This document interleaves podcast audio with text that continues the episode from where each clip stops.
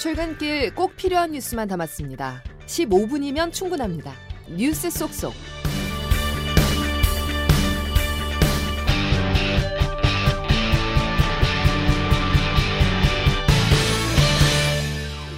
여러분 안녕하십니까? 일월 사일 목요일 씨비에스 아침 뉴스 김은영입니다.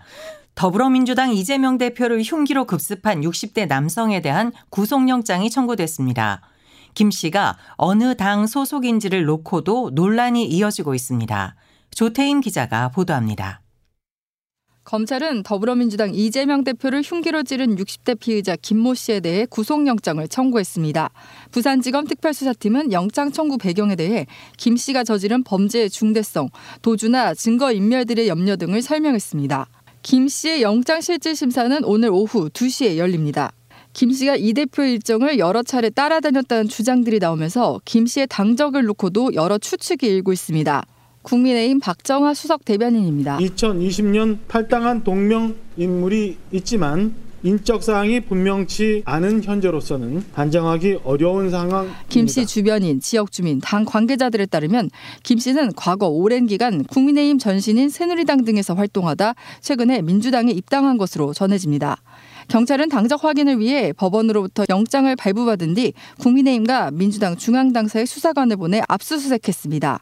어느 당의 당원이냐에 따라 정치적 책임론이 불거질 수 있기 때문에 양당 모두 이에 촉각을 곤두세우고 있습니다. 하지만 이번 사태의 본질은 정치인에 대한 테러인데 김 씨의 당적을 두고 각종 음모론이 난무한 상황이 혐오 정치를 더욱 키우고 있다는 지적도 나옵니다. 한편 이재명 대표는 중환자실에서 일방병실로 옮겨져 회복치료를 받고 있습니다. 씨비에스 뉴스 조태임입니다. 윤석열 대통령은 민주당 이재명 대표의 피습을 테러로 규정하고 자유민주주의의 적이라며 강도 높게 비판했습니다. 총선을 앞두고 정치인 신변 보호가 정치권의 화두로 떠오른 가운데 한동훈 국민의힘 비대위원장은 오늘 광주를 방문하는 등 외연 확장을 위한 행보를 이어갑니다. 양승진 기자의 보도입니다. 윤석열 대통령은 오부 요인 등이 참석한 신년 인사회를 열고 최근 피습을 당한 이재명 민주당 대표의 쾌유를 기원하면서 테러에 대한 단호한 대응을 강조했습니다. 가해 행위, 범죄 행위를 넘어서서 인간의 자유를 억압하고 자유사회를 지향하는 우리 모두의 적이라고 할 수 있습니다. 사월 총선을 앞두고 진영 대립이 극단으로 치닫는 가운데 정치권에선 주요 정치인에 대한 신변 보호 대책을 고심하고 있습니다. 국민의힘은 중도 외연 확장을 겨냥한 신년맞이 통합 행보를 이어간다는 방침입니다. 한동훈 비대위원장은 민경우 전 비대위원의 노인 비하성 발언을 수습하기 위해 대한노인회를 찾아 고개를 숙였습니다. 다 제 책임입니다. 제가 정말 죄송하다는 말씀을 어르신께 드립니다. 어르신 공경하는 마음을 말로만이 아니고 실천하도록 제가 며칠 전에 다시 한번 지시를 했고요. 한동훈 위원장은 오늘 광주 현충탑과 오일팔 민주묘지 등을 방문할 예정입니다. 경찰은 이재명 대표 피습을 계기로 모방 범죄를 우려해 전담 보호팀 배치 등 정치인 경호 경비 활동을 강화하기로 했습니다. 씨비에스 뉴스 양승길입니다. 대학생 커뮤니티 게시물에서도 험한 말이 오고 가고 싸우는데 그렇게 생각을 할 수는 있어도 그게 진실인 양 이제 인터넷이나 주변인들한테 그렇게 얘기하는 건 좀 지양을 해야 되지 않을까 생각을 하고 있습니다. 자극적이고 선정적인 기사나 사진, 영상들을 많이 보내는데 선정적이고 자극적인 정보들을 가지고 더욱더 반응을 하기 때문에 상대를 악마로 만드는 정치적 혐오를 부추기는 것이 이번 사건과 같은 극단적인 사태로 일어난 것이라고 생각함 때문입니다. 유튜브가 증가하면서 중립적인 의견보다는 극단적인 의견이 점점 많아지고 증오의 정치는 끝없는 충돌을 가져옵니다. 들으신 것처럼 양극단으로 갈려 끊임없는 진영 대립을 해온 우리 정치를 비판하는 목소리가 적지 않습니다. 음모, 조롱, 배후설이 난무하고 혐오와 테러를 부추긴 정치의 민낯, 총선을 앞두고 달라질 수 있을까요? 오수정 기자입니다.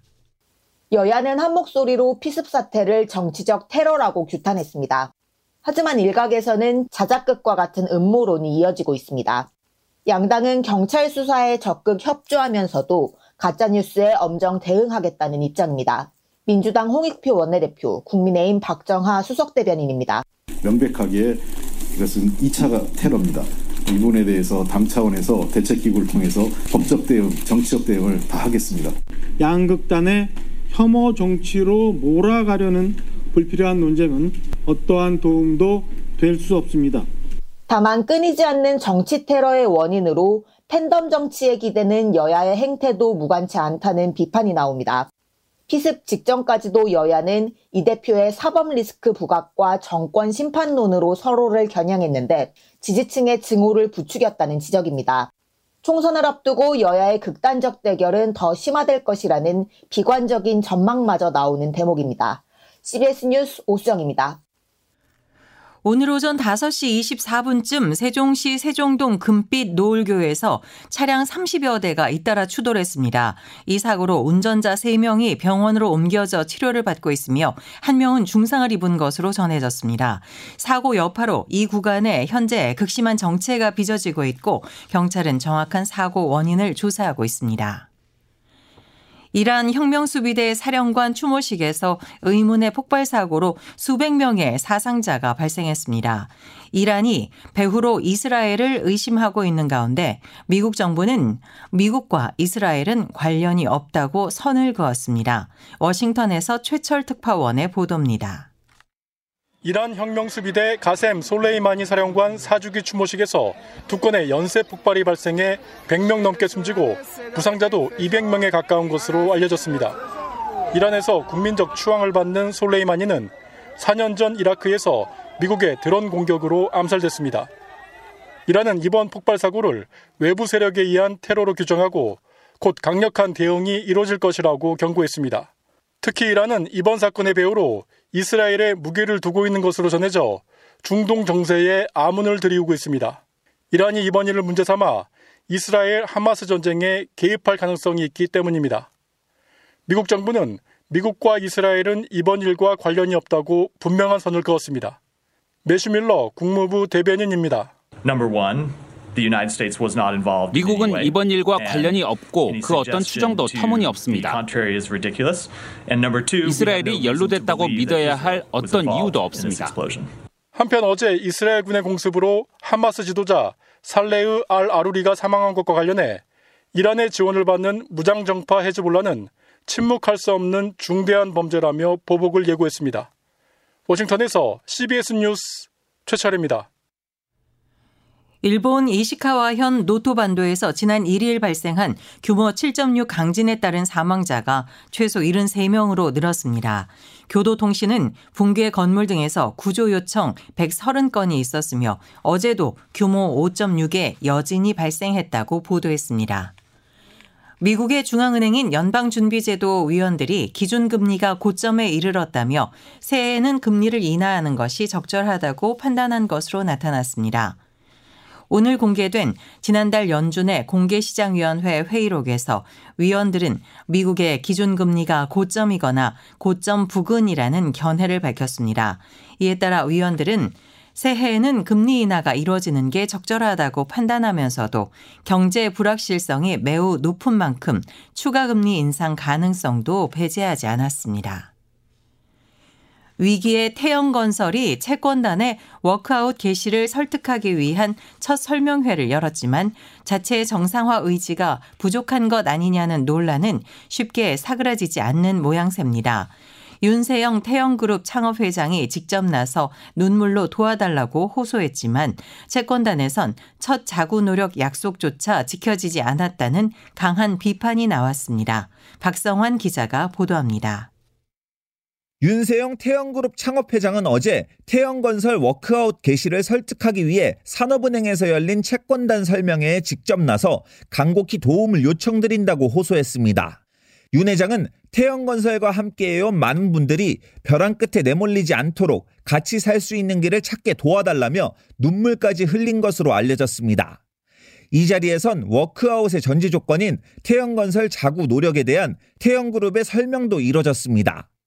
그룹 계열사 태영인더스트리 매각대금 천오백사십구억 원을 태영건설에 지원하고 다른 계열사들도 매각 등을 추진해 추가 지원금을 마련하겠다는 내용입니다. 그러나 이런 자구안의 이행 여부를 주시해온 주채권은행 산업은행은 태영그룹 계열사 매각대금이 온전히 태영건설에 지원되지 않았다며 채권단과의 첫 약속조차 지켜지지 않은 것이라고 비판했습니다. 강석훈 산업은행 회장입니다. 상식적으로 채권단에서 이걸 이 모습으로 이 제안으로 칠십오 퍼센트가 동의한다고 기대하기는 매우 어려울 것 같습니다. 특히 핵심 계열사인 에스비에스 지분 매각과 오너일가 사재 출연 등 금융권에서 거론됐던 고강도 자구안에 대한 태영그룹 차원의 확답도 없어 맹탕 설명회였다는 평가 속에서 워크아웃 불발 우려는 커지고 있습니다. 씨비에스 뉴스 박성환입니다. 태영건설이 기업 재무구조 개선인 워크아웃을 신청한 뒤 어제 채권자들을 상대로 설명회를 진행한 가운데 중소건설업체들로 위기가 번지는 것이 아니냐는 우려가 커지고 있습니다. 대형 건설사보다는 중소형 업체가 특히 상업용 지방사업이 많은 건설사들이 제이, 제삼의 태영건설이 될 수 있다는 분석입니다. 김수영 기자입니다. 태영건설이 부동산 프로젝트 파이낸싱, 피에프 문제를 해결하지 못해 워크아웃을 신청하며 시장에 충격을 주고 있는 가운데 건설업계에서는 사태를 예의주시하는 분위기입니다.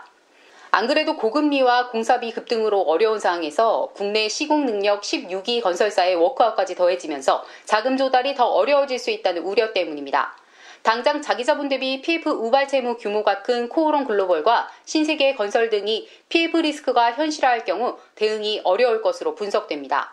우발 채무는 아직 확정되지 않은 빚인데 부동산 피에프에서는 건설사가 시행사에 대출을 지급 보증한 경우를 우발 채무로 보고 있습니다.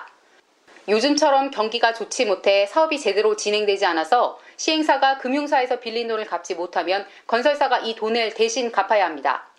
시장이 좋을 땐 건설사가 피에프 관련 기존 어음을 연장하는 데 문제가 없지만 태영건설 같은 업체까지 워크아웃을 신청한 마당에 그보다 작은 규모의 건설사에 돈을 빌려줄 때 금융권에서 보다 깐깐한 잣대를 들이댈 수밖에 없습니다. 대한건설정책연구원 이은영 연구위원입니다. 금융기관들은 건설사에 대해 더욱 보수적인 방침을 취할 수 있겠지만 태영건설 사태를 건설업 전체로 확대 해석하는 것은 주의가 필요합니다. 피에프 규모도 문제지만 국내 주택사업 대비 비주택사업, 해외 사업 비중이 높은 건설사나 자금력이 탄탄한 대형 건설사와 미착공, 상업용 부동산, 지방사업이 많은 중소형 건설사들의 상황은 다를 수 있다는 게 업계의 공통된 분석입니다. 씨비에스 뉴스 김수영입니다. 자동차 시장의 대세로 부상한 전기차, 최근 들어서는 수요가 주춤한 모양새인데요. 성장세가 꺾였다는 시각도 있지만 새해에도 전기차 선점 경쟁은 치열하게 전개될 전망입니다. 전기차 시장의 올해 전망을 윤준호 기자가 전해드립니다.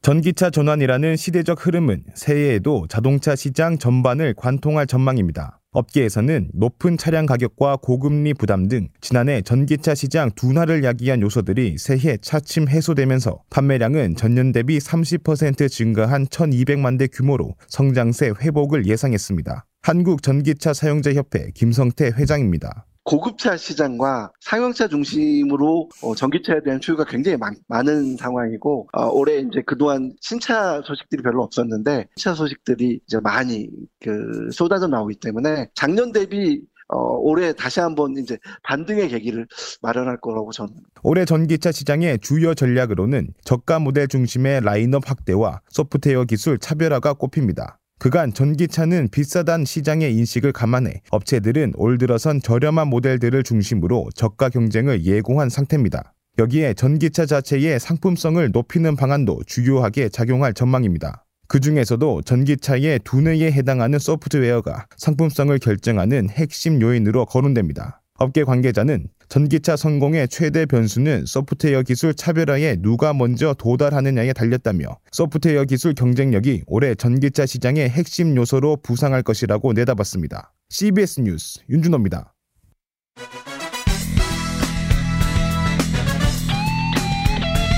핵심만 담다. Save your time. 이어서 날씨를 김수진 기상전문 리포터가 전해드립니다. 네, 목요일인 오늘 아침 북서쪽에 찬 공기가 내려오면서 반짝 추워졌습니다. 오전 일곱 시 현재 태백이 영하 팔 점 이 도까지 떨어졌고 이천 영하 칠 점 일 도, 서울도 영하 삼 점 이 도로 여전히 평년보다는 높지만 어제보다 오 도가량 기온이 뚝 떨어져서 좀 더 춥게 느껴지고 있습니다. 다만 오늘 한낮 기온은 대부분 어제보다 더 높아서 다시 추위가 금세 누그러지겠는데요. 서울의 낮 최고 기온 육 도가 예상되고 춘천 사 도, 대전 팔 도, 강릉 광 광주, 대구 구 도로 평년 기온을 이 도에서 사 도가량 더 웃돌겠습니다. 그 밖에는 오늘 전국이 대체로 맑겠습니다만 오전까지는 경기 남동 내륙과 강원 내륙, 충남 남부 지역을 중심으로 가시거리 이백 미터 미만의 매우 짙은 안개가 끼는 곳이 있어서 주의하셔야겠습니다. 그리고 오늘과 내일도 대부분 지역의 공기질이 좋지 않겠고요. 강원 영동과 경북 북동 지역으로는 오늘 밤부터 바람이 강하게 불 것으로 보여서 각별한 주의를 기울이셔야겠습니다. 그리고 내일은 아침까지 경기 동부, 강원 영서 지역을 중심으로 비나 눈이 조금 내리겠고 주말부터는 다시 기온이 뚝 떨어져서 추워지겠습니다. 날씨였습니다. 이상으로 씨비에스 아침 뉴스를 마칩니다. 함께해 주셔서 감사합니다.